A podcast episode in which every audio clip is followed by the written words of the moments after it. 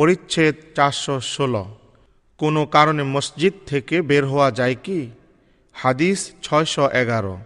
আবু হুরাইরা রদিউল্লাহ তাল আনহু থেকে বর্ণিত, একবার রসুল্লাহ সাল্লাহ আলিহি ওসাল্লাম আপন হুজরা থেকে সালাতের জন্য তাশরিফ নিয়ে আসলেন। এদিকে সালাতের ইকামত দেওয়া হয়েছে এবং কাতার সোজা করে নেওয়া হয়েছে। এমনকি তিনি মুসল্লায় দাঁড়ালেন। আমরা তাকবীরের অপেক্ষা করছি। এমন সময় তিনি ফিরে গেলেন এবং বলে গেলেন, তোমরা নিজ নিজ স্থলে অপেক্ষা করো। আমরা নিজ নিজ অবস্থায় অপেক্ষা করতে থাকলাম। শেষ পর্যন্ত তিনি তাশরিফ নিয়ে আসলেন। তার মাথা মুবারক থেকে পানি টপকে পড়ছিল এবং তিনি গোসল করে এসেছিলেন। পরিচ্ছেদ চারশো সতেরো। ইমাম যদি বলেন আমি ফিরে আসা পর্যন্ত তোমরা অপেক্ষা করো, তাহলে মুক্তাদিগণ তার জন্য অপেক্ষা করবে। হাদিস ছয়শো বারো। আবু হুরাইরা রদিউল্লাহ তাল আনহু থেকে বর্ণিত, তিনি বলেন, একবার সালাতের ইকামত দেওয়া হয়ে গেছে। লোকেরা তাদের কাতার সোজা করে নিয়েছে। রসুল্লাহ সাল্লাহ আলিহি ওসাল্লাম বেরিয়ে আসলেন এবং সামনে এগিয়ে গেলেন। তখন তার উপর গোসল ফরজ ছিল। তিনি বললেন তোমরা নিজ নিজ জায়গায় অপেক্ষা করো। এরপর তিনি ফিরে গেলেন এবং গোসল করলেন। তারপর ফিরে আসলেন। তখন তার মাথা মুবারক থেকে পানি টপ টপ করে পড়ছিল। এরপর সবাইকে নিয়ে সালাত আদায় করলেন। পরিচ্ছেদ চারশো আঠারো। আমরা সালাত আদায় করিনি, কারও এরূপ বলা। হাদিস ছয়শো তেরো। জাবির ইবনে আবদুল্লাহ রদিউল্লাহ তাল আনহুমা থেকে বর্ণিত, তিনি বলেন, খন্দকের যুদ্ধের দিন হজরত অমর ইবনুল খত্তাব রদিউল্লাহ তাল আনহু নবী করিম সাল্লাহ আলিহি ওসাল্লামের নিকট এসে বললেন, ইয়া রসুল আল্লাহ আল্লাহর কসম, আমি সালাত আদায় করতে পারিনি। এমনকি সূর্য ডুবতে লাগল। জাবির রদিউল্লাহ তাল আনহু বলেন, যখন কথা হচ্ছিল, তখন এমন সময় যে সাওম পালনকারী ইফতার করে ফেলেন। নবী করিম সাল্লাহ আলিহি ওসাল্লাম বললেন, আল্লাহর কসম, আমিও সে সালাত আদায় করিনি। তারপর নবী করিম সাল্লাহ আলী ওসাল্লাম বুথান নামক উপত্যকায় গেলেন। আমিও তার সঙ্গে ছিলাম। সেখানে তিনি উজু করলেন এবং সূর্য ডুবে যাওয়ার পরে তিনি প্রথমে আসরের সালাত আদায় করলেন। এরপর তিনি মাগরিবের সালাত আদায় করলেন। পরিচ্ছেদ চারশো উনিশ। ইকামতের পর ইমামের কোনো প্রয়োজন দেখা দিলে। হাদিস ছয়শো চোদ্দ। আনাস রদিউল্লাহ তাল আনহু থেকে বর্ণিত, তিনি বলেন, সালাতের ইকামত হয়ে গেছে, তখনও নবী করিম সাল্লাহ আলিহি ওসাল্লাম মসজিদের এক পাশে এক ব্যক্তির সাথে একান্তে কথা বলছিলেন।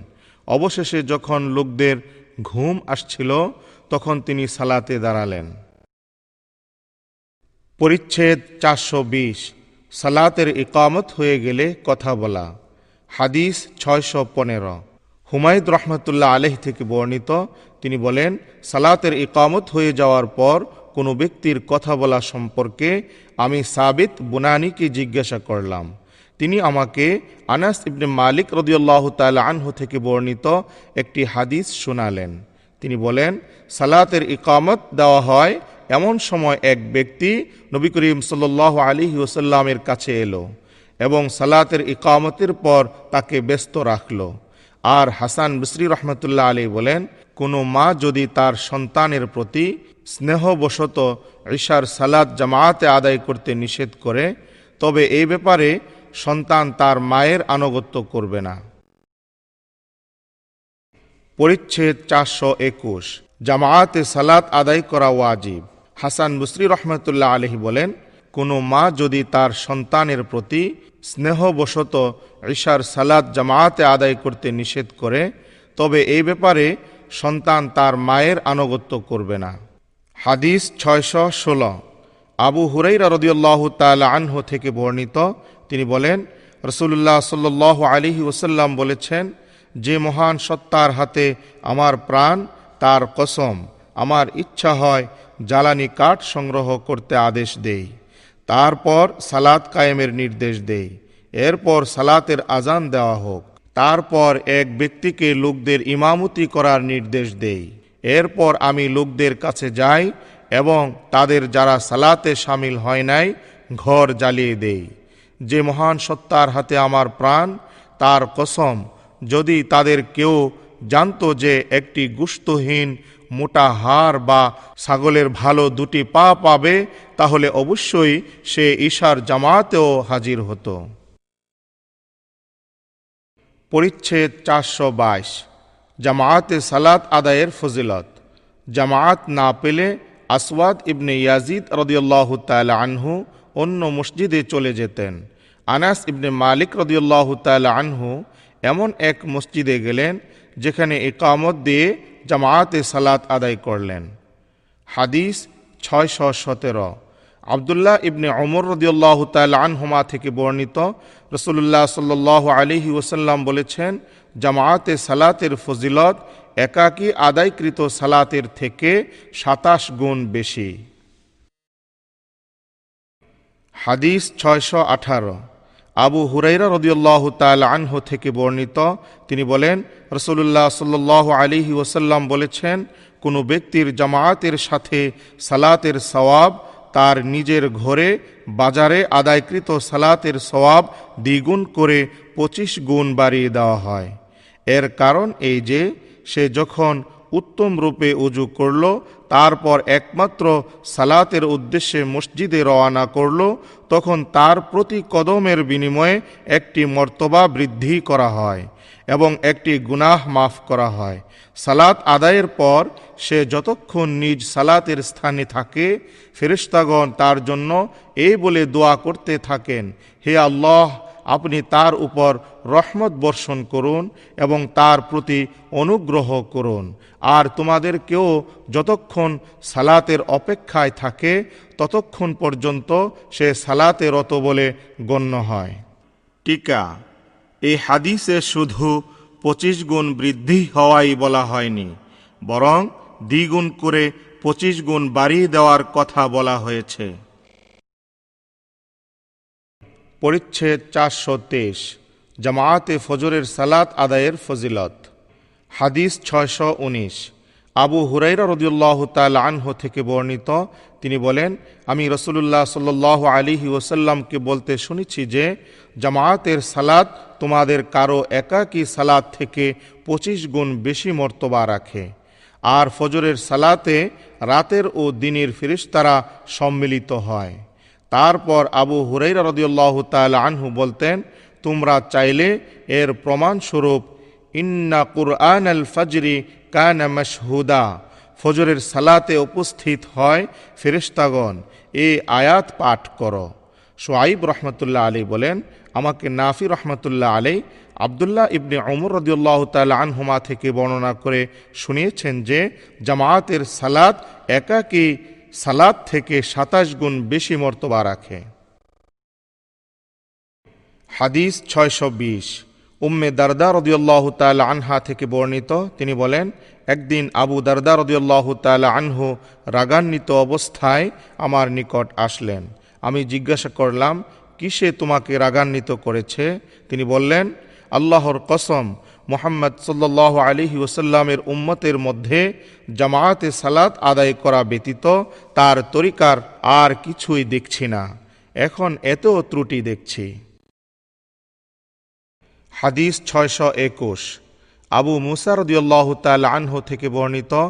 তিনি বলেন, নবী করিম সাল্লাহ আলিহি ওসাল্লাম বলেছেন, মসজিদ থেকে যে যত বেশি দূরত্ব অতিক্রম করে সালাতে আসে, তার তত বেশি সওয়াব হবে। আর যে ব্যক্তি ইমামের সাথে সালাত আদায় করা পর্যন্ত অপেক্ষা করে, তার সওয়াব সে ব্যক্তির চাইতে বেশি যে একাকী সালাত আদায় করে ঘুমিয়ে পড়ে। পরিচ্ছেদ চারশো চব্বিশ। আওয়াল ওয়াক্তে জুহুরের সালাতে যাওয়ার ফজিলত। হাদিস ছয়শো বাইশ। আবু হুরাইরা রদিউল্লাহ তাল আনহ থেকে বর্ণিত। তিনি বলেন রসুল্লাহ সাল্লাহ আলিহি ওসাল্লাম বলেছেন, এক ব্যক্তি রাস্তা দিয়ে চলার সময় রাস্তায় একটি কাঁটাযুক্ত ডাল দেখে তা সরিয়ে ফেলল। আল্লাহ তালা তার এই কাজ সাদরে কবুল করে তার গুনাহ মাফ করে দিলেন। এরপর রসুল্লাহ সাল্লাহ আলিহি ওসাল্লাম বললেন, শহীদ পাঁচ প্রকার। এক, প্লেগে মৃত ব্যক্তি। দুই কলেরায় মৃত ব্যক্তি, তিন, নিমজ্জিত ব্যক্তি, চার, চাপা পড়ে মৃত ব্যক্তি এবং পাঁচ, আল্লাহর পথে জিহাদে শহীদ। তিনি আরও বলেছেন, মানুষ যদি আজান দেওয়া, প্রথম কাতারে সালাত আদায় করার কি ফজিলত তা জানত কোরআর মাধ্যমে সিদ্ধান্ত গ্রহণ করা ছাড়া সে সুযোগ না পেত, তাহলে কোরআর মাধ্যমে হলেও তারা সে সুযোগ গ্রহণ করত। আর আওয়াল অক্ত জুহুরের সালাতে যাওয়ার কি ফজিলত, তা যদি মানুষ জানত, তাহলে এর জন্য তারা অবশ্যই সর্বাগ্রে যেত।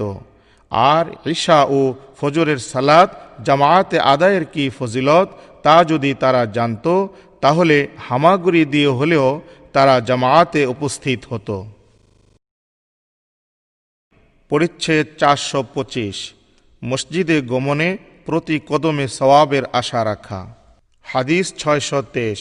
আনাস ইবনে মালিক রদিউল্লাহ তাল আনহু থেকে বর্ণিত, তিনি বলেন রসুল্লাহ সাল্লাহ আলিহি ওসাল্লাম বললেন, হে বনি সালিমা, তোমরা কি স্বীয় আবাসস্থল থেকে মসজিদে আসার পথে তোমাদের পদচিহ্নগুলোর সওয়াব কামনা করো না? ইবনে মারিয়াম রহমতুল্লাহ আলাই আনাস রদিউল্লাহ তাল আনহু থেকে বর্ণিত যে বনি সালিমা গোত্রের লোকেরা নিজেদের ঘর বাড়ি ছেড়ে নবী করিম সাল্লাহ আলিহি ওসাল্লামের কাছে এসে বসতি স্থাপন করতে চেয়েছিল। আনাস রদিউল্লাহ তাল আনহু বলেন, কিন্তু মদিনার কোনো এলাকা একেবারে শূন্য হওয়াটা নবী করিম সাল্লাহ আলিহি ওসাল্লাম পছন্দ করেন নাই। তাই তিনি বললেন, তোমরা কি মসজিদে আসা যাওয়ায় তোমাদের পদচিহ্নগুলোর সওয়াব কামনা করো না? কোরআনে উল্লেখিত আসারু শব্দের ব্যাখ্যা সম্পর্কে মুজাহিদ রহমতুল্লাহ আলহি বলেন, আসারু অর্থ পদক্ষেপ, অর্থাৎ জমিনে পায়ে চলার চিহ্নসমূহ। পরিচ্ছেদ চারশো ছাব্বিশ, ঈশার সালাদ জামায়াতে আদায় করার ফজিলত। হাদিস ছয়শো চব্বিশ। আবু হুরাই রদিয়াল্লাহ তাল আনহু থেকে বর্ণিত, তিনি বলেন যে নবী করিম সাল্লাহ আলিহি ওসাল্লাম বলেছেন, মুনাফিকদের উপর ফজর ও ঈশার সালাতের চাইতে অধিক ভারী সালাত আর নেই। এই দু সালাতের কি ফজিলত তা যদি তারা জানত, তাহলে হামাগুড়ি দিয়ে হলেও তারা উপস্থিত হতো। রসুল্লাহ সাল্লাহ আলিহি ওসাল্লাম বলেন আমি সংকল্প করেছিলাম যে মুয়াজ্জিনকে ইকামত দিতে বলি এবং কাউকে লোকদের ইমামতি করতে বলি। আর আমি নিজে একটি আগুনের মশাল নিয়ে গিয়ে এরপরও যারা সালাতে আসেনি, তাদের উপর আগুন ধরিয়ে দেই। পরিচ্ছেদ চারশো সাতাশ। দু ব্যক্তি বা তার বেশি হলেই জামায়াত হাদিস ছয়শো পঁচিশ। মালিক ইবনে হোয়াইরিস রদিউল্লাহ তাল আনহু সূত্রে নবী করিম সাল্লাহ আলিহি ওসাল্লাম থেকে বর্ণিত, তিনি বলেন, যখন সালাতের সময় হয়, তখন তোমাদের দুজনের একজন আজান দিবে এবং একামত বলবে। তারপর তোমাদের দুজনের মধ্যে যে অধিক বয়স্ক, সে ইমামতি করবে। পরিচ্ছেদ চারশো আটাশ, যিনি সালাতের অপেক্ষায় মসজিদে বসে থাকেন, তার এবং মসজিদের ফজিলত। হাদিস ছয়শো ছাব্বিশ। আবু হুরাইরা রদিউল্লাহ তাল আনহু থেকে বর্ণিত যে রসুল্লাহ সাল্লাহ আলিহি ওসাল্লাম বলেছেন, তোমাদের কেউ যতক্ষণ তার সালাতের স্থানে থাকে, তার অজু ভঙ্গ না হওয়া পর্যন্ত, তার জন্য ফেরিস্তাগণ এ বলে দোয়া করেন যে, ইয়া আল্লাহ, আপনি তাকে মাফ করে দিন। ইয়া আল্লাহ, আপনি তার উপর রহম করুন। আর তোমাদের মধ্যে যে ব্যক্তির সালাতি তাকে বাড়ি ফিরে যাওয়া থেকে বিরত রাখে, সে সালাতে রত আছে বলে গণ্য হবে। হাদিস ছয়শো সাতাশ। আবু হুরাইরা রদিউল্লাহ তাল আনহু থেকে বর্ণিত নবী করিম সাল্লাহ আলিহি ওসাল্লাম বলেন যেদিন আল্লাহর রহমতের ছায়া ব্যতীত অন্য কোনো ছায়া থাকবে না, সেদিন সাত ব্যক্তিকে আল্লাহ তালা তার নিজের আরশের ছায়ায় আশ্রয় দিবেন। এক, ন্যায়পরায়ণ শাসক। দুই, সে যুবক যার জীবন গড়ে উঠেছে তার রবের ইবাদতের মধ্যে। তিন, সে ব্যক্তি যার কলব মসজিদের সাথে লেগে রয়েছে।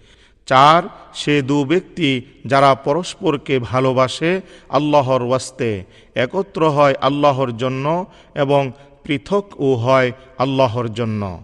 পাঁচ, সে ব্যক্তি যাকে কোনো উচ্চ বংশীয় রূপসী নারী আহ্বান জানায়, কিন্তু সে এ বলে তা প্রত্যাখ্যান করে যে, আমি আল্লাহকে ভয় করি।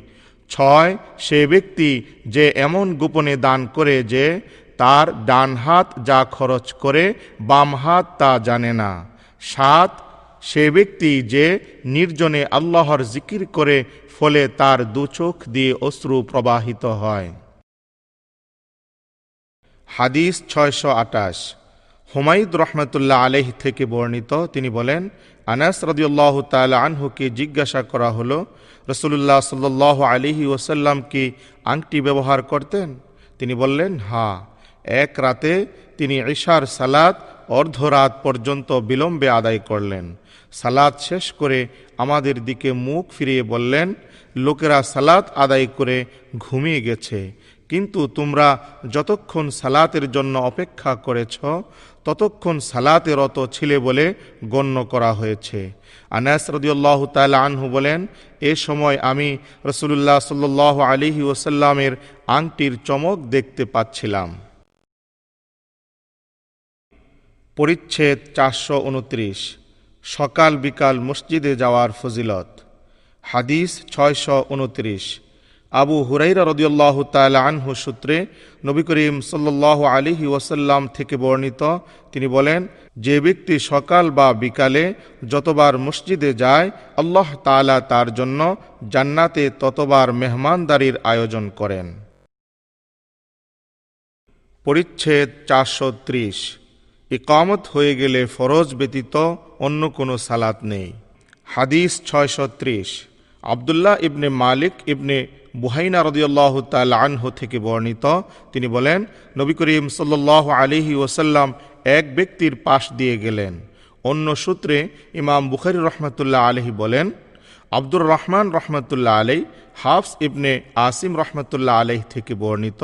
তিনি বলেন, আমি মালিক ইবনে বুহাইনা নামক আজদ গোত্রীয় এক ব্যক্তিকে বলতে শুনেছি যে রসুল্লাহ সাল্লাহ আলিহি ওসাল্লাম এক ব্যক্তিকে দুরাকাত সালাত আদায় করতে দেখলেন। তখন ইকামত হয়ে গেছে। রসুল্লাহ সাল্লাহ আলিহি ওসাল্লাম যখন সালাত শেষ করলেন, লোকেরা সে লোকটিকে ঘিরে ফেলল। রসুল্লাহ সাল্লাহ আলিহি ওসাল্লাম তাকে বললেন, ফজরের সালাদ কি চার রাকাত? ফজরের সালাদ কি চার রাকাত? গুন্দার ও মুআজ রহমতুল্লাহ আলাই, শোবা রহমতুল্লাহ আলহি সূত্রে হাদিসটি বর্ণিত বলে উল্লেখ করেছেন। কিন্তু ইবনে ইসহাক রহমতুল্লাহ আলাই, সাদ রহমতুল্লাহ আলহি এর মধ্যে সে হাফস রহমতুল্লাহ আলহ থেকে হাদিসটি বর্ণনা করতে গিয়ে আবদুল্লাহ ইবনে বহাইনা রদিয়াল্লাহ তাল আনহু থেকে বর্ণিত বলে উল্লেখ করেছেন। এই বর্ণনাটি সঠিক। তবে হাম্মদ রহমতুল্লাহ আলাই সাদ রহমতুল্লাহ আলিহ এর মধ্যে সে হাফস রহমতুল্লাহ আলহ থেকে হাদিসটি বর্ণনা করতে গিয়ে মালিক ইবনে বোহাইনা রদিয়াল্লাহ তাল আনহু থেকে বর্ণিত বলে উল্লেখ করেছেন। পরিচ্ছেদ চারশো একত্রিশ, কি পরিমাণ রোগ থাকা সত্ত্বেও জামায়াতে সামিল হওয়া উচিত? হাদিস ছয়শো একত্রিশ, আসওয়াদ রহমতুল্লাহ আলহ থেকে বর্ণিত, তিনি বলেন একদা আমরা আই শরদিউল্লাহ তাল আনহার কাছে ছিলাম এবং সালাতের পাবন্দি ও উহার তাজিম সম্বন্ধে আলোচনা করছিলাম। আই শরদিউল্লাহ তাল আনহা বললেন, নবী করিম সাল্লাহ আলিহি ওসাল্লাম যখন অন্তিম রোগে আক্রান্ত হয়ে পড়লেন, তখন সালাতের সময় হলে আজান দেওয়া হলো।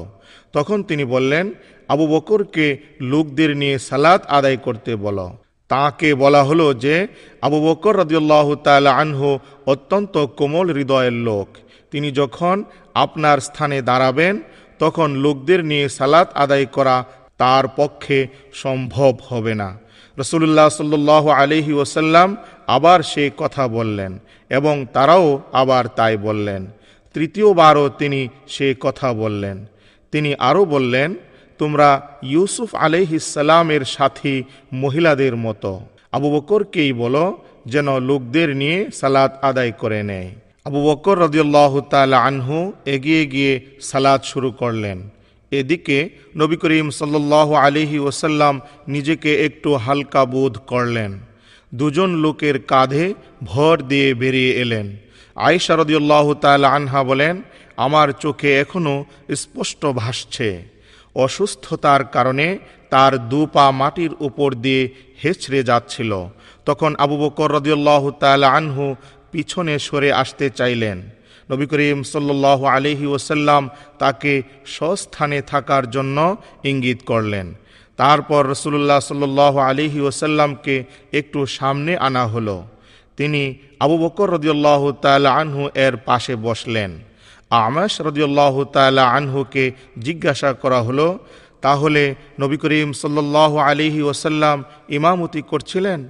আর আবু বকর রদিউল্লাহ তালা আনহু রসুল্লাহ সাল্লাহ আলিহি ওসাল্লামের অনুসরণে সালাত আদায় করছিলেন এবং লোকেরা আবু বকর রদিউল্লাহ তালা আনহু এর সালাতের অনুকরণ করছিল।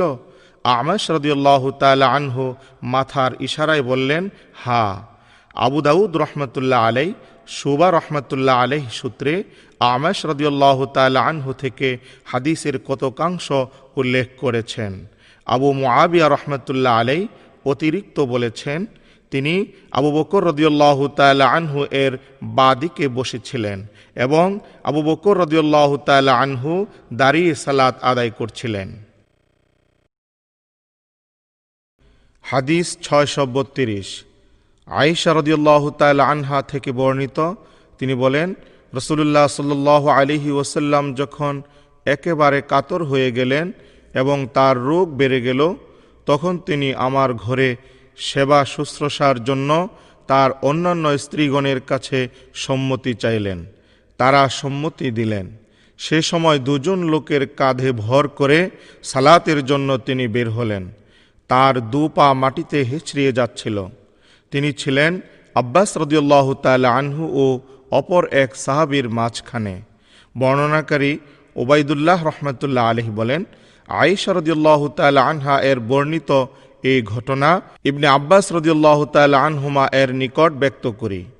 তিনি আমাকে জিজ্ঞাসা করলেন, তুমি কি জানো তিনি কে ছিলেন? যার নাম আয়েশা রদিউল্লাহ তাল আনহা বলেননি। আমি বললাম, না। তিনি বললেন, তিনি ছিলেন আলী ইবনে আবু তালিব রদিউল্লাহ তাল আনহু। পরিচ্ছেদ চারশো বত্রিশ। বৃষ্টি এবং অন্য কোনো উজুরে নিজ আবাসে সালাত আদায়ের অনুমতি। হাদিস ছয়শো তেত্রিশ। নাফি রহমতুল্লাহ আলিহ থেকে বর্ণিত। তিনি বলেন, ইবনে অমর রদিউল্লাহ তাল আনহুমা একবার প্রচণ্ড শীত ও বাতাসের রাতে সালাতের আজান দিলেন। তারপর ঘোষণা করলেন প্রত্যেকেই নিজ নিজ আবাসে সালাত আদায় করে নাও। এরপর তিনি বলেন রসুল্লাহ সাল্লাহ আলিহি ওসাল্লাম প্রচণ্ড শীত ও বৃষ্টির রাত হলে মোয়াজিনকে এই কথা বলার নির্দেশ দিতেন। প্রত্যেকে নিজ নিজ আবাসে সালাত আদায় করে নাও। হাদিস ছয়শো চৌত্রিশ। মাহমুদ ইবনে রাবি আল আনসারি রদিউল্লাহ তাল আনহু থেকে বর্ণিত। তিনি বলেন ইতবান ইবনে মালিক রদিউল্লাহ তাল আনহু তার নিজ গোত্রের ইমামতি করতেন। তিনি ছিলেন দৃষ্টি প্রতিবন্ধী। একদিন তিনি রসুল্লাহ সাল্লাহ আলিহি ওসাল্লামকে বললেন, ইয়া রসুল্লাহ কখনো কখনো ঘোর অন্ধকার ও বর্ষণ প্রবাহ হয়ে পড়ে, অথচ আমি একজন দৃষ্টি প্রতিবন্ধী। ইয়া রসুল্লাহ আপনি আমার ঘরে কোনো এক স্থানে সালাত আদায় করুন যে স্থানটিকে আমার সালাতের স্থান হিসাবে নির্ধারিত করব। তারপর রসুল্লাহ সাল্লাহ আলিহি ওসাল্লাম তার ঘরে এলেন এবং বললেন, আমার সালাত আদায়ের জন্য কোন জায়গাটি তুমি ভালো মনে করো? তিনি ইশারা করে ঘরের জায়গা দেখিয়ে দিলেন। রসুল্লাহ সাল আলিহি ওসাল্লাম সেখানে সালাত আদায় করলেন। পরিচ্ছেদ চারশো তেত্রিশ, যারা উপস্থিত হয়েছে তাদের নিয়েই কি ইমাম সালাত আদায় করবে এবং বৃষ্টির দিনে কি জুমার খুদ্া দিবে? হাদিস ছয়শো পঁয়ত্রিশ আবদুল্লাহ ইবনে হারিস রহমতুল্লাহ আলিহ থেকে বর্ণিত। তিনি বলেন, এক বৃষ্টির দিনে ইবনে আব্বাস রদিউল্লাহ তাল আনহুমা আমাদের উদ্দেশ্যে খুদ্া দিচ্ছিলেন। মোয়াজিন যখন হাইয়া আলাহ সলাহ পর্যন্ত পৌঁছল, তখন তিনি তাকে বললেন, ঘোষণা করে দাও যে সালাত যার যার আবাসে। এই শুনে লোকেরা একে অন্যের দিকে তাকাতে লাগল, যেন তারা বিষয়টাকে অপছন্দ করল। তিনি তাদের লক্ষ্য করে বললেন, মনে হয় তোমরা বিষয়টি অপছন্দ করছ। তবে আমার চেয়ে যিনি উত্তম ছিলেন, অর্থাৎ রসুল্লাহ সাল্লাহ আলিহি ওসাল্লাম তিনি এই রূপ করেছেন। এই কথা সত্য যে জুমার সালাত ওয়াজিব, তবে তোমাদের অসুবিধায় ফেলা আমি পছন্দ করি না। হাম্মদ রহমতুল্লাহ আলিহ সূত্রে ইবনে আব্বাস রদিউল্লাহ তাল আনহুমা থেকেও অনুরূপ বর্ণিত আছে। তবে এই সূত্রে এরূপ উল্লেখ আছে, আমি তোমাদের গুনাহর অভিযোগে ফেলতে পছন্দ করি না যে তোমরা হাঁটু পর্যন্ত কাদা মারিয়ে আসবে। হাদিস ছয়শো ছত্রিশ। আবু সালামা রদিউল্লাহ তাল আনহু থেকে বর্ণিত, তিনি বলেন আমি আবু সাইদ খুদ্রি রদিউল্লাহ তাল আনহুকে সবে কদর সম্পর্কে জিজ্ঞাসা করলাম। তিনি বললেন, এক খণ্ড মেঘ এসে এমনভাবে বর্ষণ শুরু করল যে, যার ফলে মসজিদে নববীর সাদ দিয়ে পানি পড়া শুরু হলো। কেননা তখন মসজিদের সাদ ছিল খেজুরের ডালের তৈরি। এমন সময় সালাতের ইকামত দেওয়া হলো। আমি রসুল্লাহ সাল্লাহ আলিহি ওসাল্লামকে পানি ও কাদার উপর সিজদা করতে দেখলাম, এমনকি আমি তার কপালেও কাদার চিহ্ন দেখতে পেলাম। হাদিস ছয়শো সাতত্রিশ। আনাস ইবনে সিরিন রহমতুল্লাহ আলিহ থেকে বর্ণিত। তিনি বলেন, আমি আনাস রদিউল্লাহ তাল আনহুকে বলতে শুনেছি যে, এক আনসারি সাহাবি রসুল্লাহ সাল আলিহি ওসাল্লামকে বললেন, আমি আপনার সাথে মসজিদে এসে সালাত আদায় করতে অক্ষম। তিনি ছিলেন মোটা। তিনি নবী করিম সাল আলিহি ওসাল্লামের জন্য কিছু খাবার তৈরি করলেন এবং তাকে বাড়িতে দাওয়াত করে নিয়ে গেলেন। তিনি রসুল্লাহ সাল আলিহি ওসাল্লামকে এর জন্য একটি চাটাই পেতে দিলেন এবং চাটাইয়ের এক প্রান্তে কিছু পানি ছিটিয়ে দিলেন। নবী করিম সাল আলিহি ওসাল্লাম সে চাটাইয়ের উপর দুরাকাত সালাত আদায় করলেন। জারুদ গোত্রীয় এক ব্যক্তি আনাস রদিউল্লাহ তাল আনহুকে জিজ্ঞাসা করল, নবী করিম সাল আলিহি ওসাল্লাম কি চাষদের সালাত আদায় করতেন? তিনি বললেন, সেদিন ব্যতীত আর কোনোদিন তাকে তা আদায় করতে দেখিনি। পরিচ্ছেদ চারশো চৌত্রিশ। খাবার উপস্থিত। এ সময়ে সালাতের ইকামত হলে ইবনে অমর রদিউল্লাহ তাল আনহুমা সালাতের আগে রাতের খাবার খেয়ে নিতেন। আবু দারদা রদিউল্লাহ তাল আনহু বলেন, মানুষের জ্ঞানের পরিচয় হল প্রথমে নিজের প্রয়োজন মিটিয়ে নেওয়া, যাতে নিশ্চিতভাবে সালাতে মনোযোগী হতে পারে। হাদিস ছয়শো আটত্রিশ। আইসা রদিউল্লাহ তাল আনহা থেকে বর্ণিত, তিনি বলেন, নবী করিম সাল্লাহ আলিহি ওসাল্লাম বলেছেন, যখন রাতের খাবার উপস্থিত করা হয় আর সে সময় সালাতের একামত হয়ে যায়, তখন প্রথমে খাবার খেয়ে নাও। হাদিস ছয়শো উনচল্লিশ। আনাস ইবনে মালিক রদিউল্লাহ তাল আনহু থেকে বর্ণিত যে রসুল্লাহ সাল্লাহ আলিহি ওসাল্লাম বলেছেন, বিকেলের খাবার পরিবেশন করা হলে মাগরিবের সালাতের আগে তা খেয়ে নেবে। খাওয়া রেখে সালাতে তাড়াহুড়া করবে না। হাদিস ছয়শো চল্লিশ। ইবনে অমর রদিউল্লাহ তাল আনহুমা থেকে বর্ণিত, তিনি বলেন রসুল্লাহ সাল্লাহ আলিহি ওসাল্লাম বলেছেন, যখন তোমাদের কারও সামনে রাতের খাবার উপস্থিত করা হয়, অপর দিকে সালাতের ইকামত হয়ে যায়, তখন আগে খাবার খেয়ে নেবে। খাওয়া রেখে সালাতে তাড়াহুড়া করবে না। নাফিয়া রহমতুল্লাহ আলহি বলেন, ইবনে অমর রদিউল্লাহ তাল আনহুমা এর জন্য খাবার পরিবেশন করা হতো। সে সময় সালাতের ইকামত দেওয়া হতো। তিনি খাবার শেষ না করে সালাতে আসতেন না, অথচ তিনি ইমামের কেরাত শুনতে পেতেন।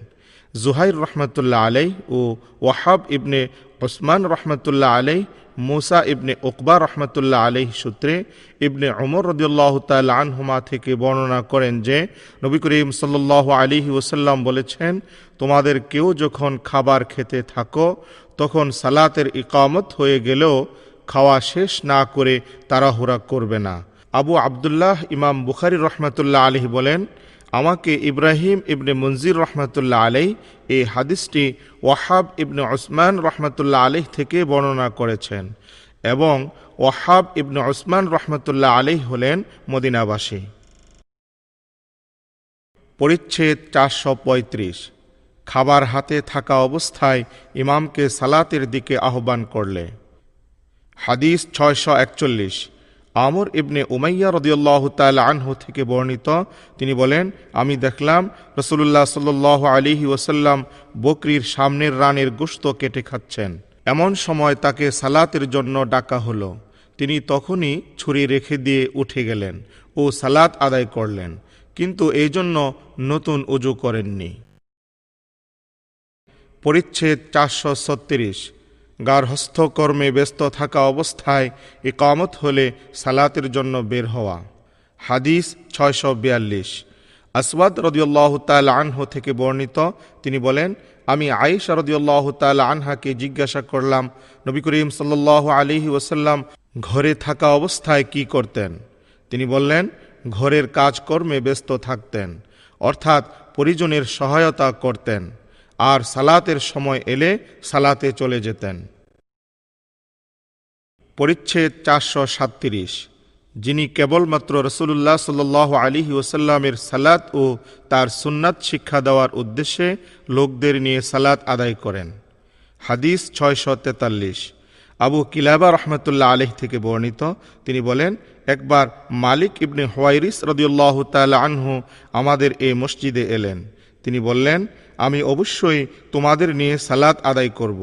বস্তুত আমার উদ্দেশ্য সালাত আদায় করা নয়, বরং নবী করিম সাল্ল আলিহি ওসাল্লামকে আমি যেভাবে সালাত আদায় করতে দেখেছি, তা তোমাদের দেখানোই আমার উদ্দেশ্য আইয়ুব রহমতুল্লাহ আলহি বলেন, আমি আবু কিলাবা রহমতুল্লাহ আলহিকে জিজ্ঞাসা করলাম, তিনি কীভাবে সালাত আদায় করতেন তিনি বললেন, আমাদের এ শাইখের মতো আর শাইখ প্রথম রাকাতের সেজদা শেষ করে যখন মাথা উঠাতেন, তখন দাঁড়াবার আগে একটু বসে নিতেন। পরিচ্ছেদ চারশো আটত্রিশ। বিজ্ঞ ও মর্যাদাশীল ব্যক্তি ইমামতির অধিক হকদার। হাদিস ছয়শো চুয়াল্লিশ। আবু মুসার রদিয়াল্লাহ তাল আনহ থেকে বর্ণিত, তিনি বলেন, নবী করিম সাল্লাহ আলিহি ওসাল্লাম অসুস্থ হয়ে পড়লেন ক্রমে তার অসুস্থতা বেড়ে যায়। তখন তিনি বললেন, আবু বকরকে লোকদের নিয়ে সালাত আদায় করতে বলো। আয়েশা রদিউল্লাহ তাল আনহা বললেন, তিনি তো কোমল হৃদয়ের লোক। যখন আপনার স্থানে দাঁড়াবেন, তখন তিনি লোকদের নিয়ে সালাত আদায় করতে পারবেন না।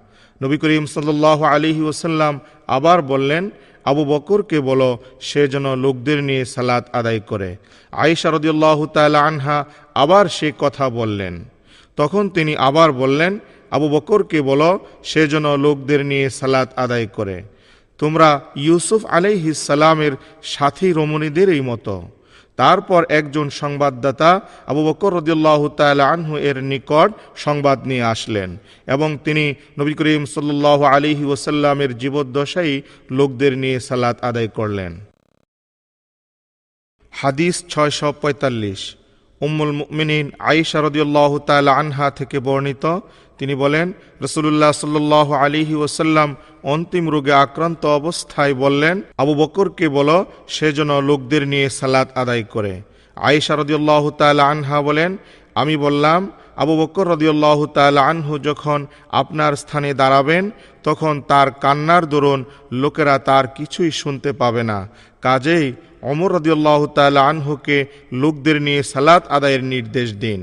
আয়েশা রদিউল্লাহ তাল আনহা বলেন, আমি হাফসা রদিউল্লাহ তাল আনহাকে বললাম, তুমিও রসুল্লাহ সাল্লাহ আলিহি ওসাল্লামকে বলো যে, আবু বকর রদিউল্লাহ তাল আনহু আপনার স্থানে দাঁড়ালে কান্নার জন্য লোকেরা কিছুই শুনতে পাবে না।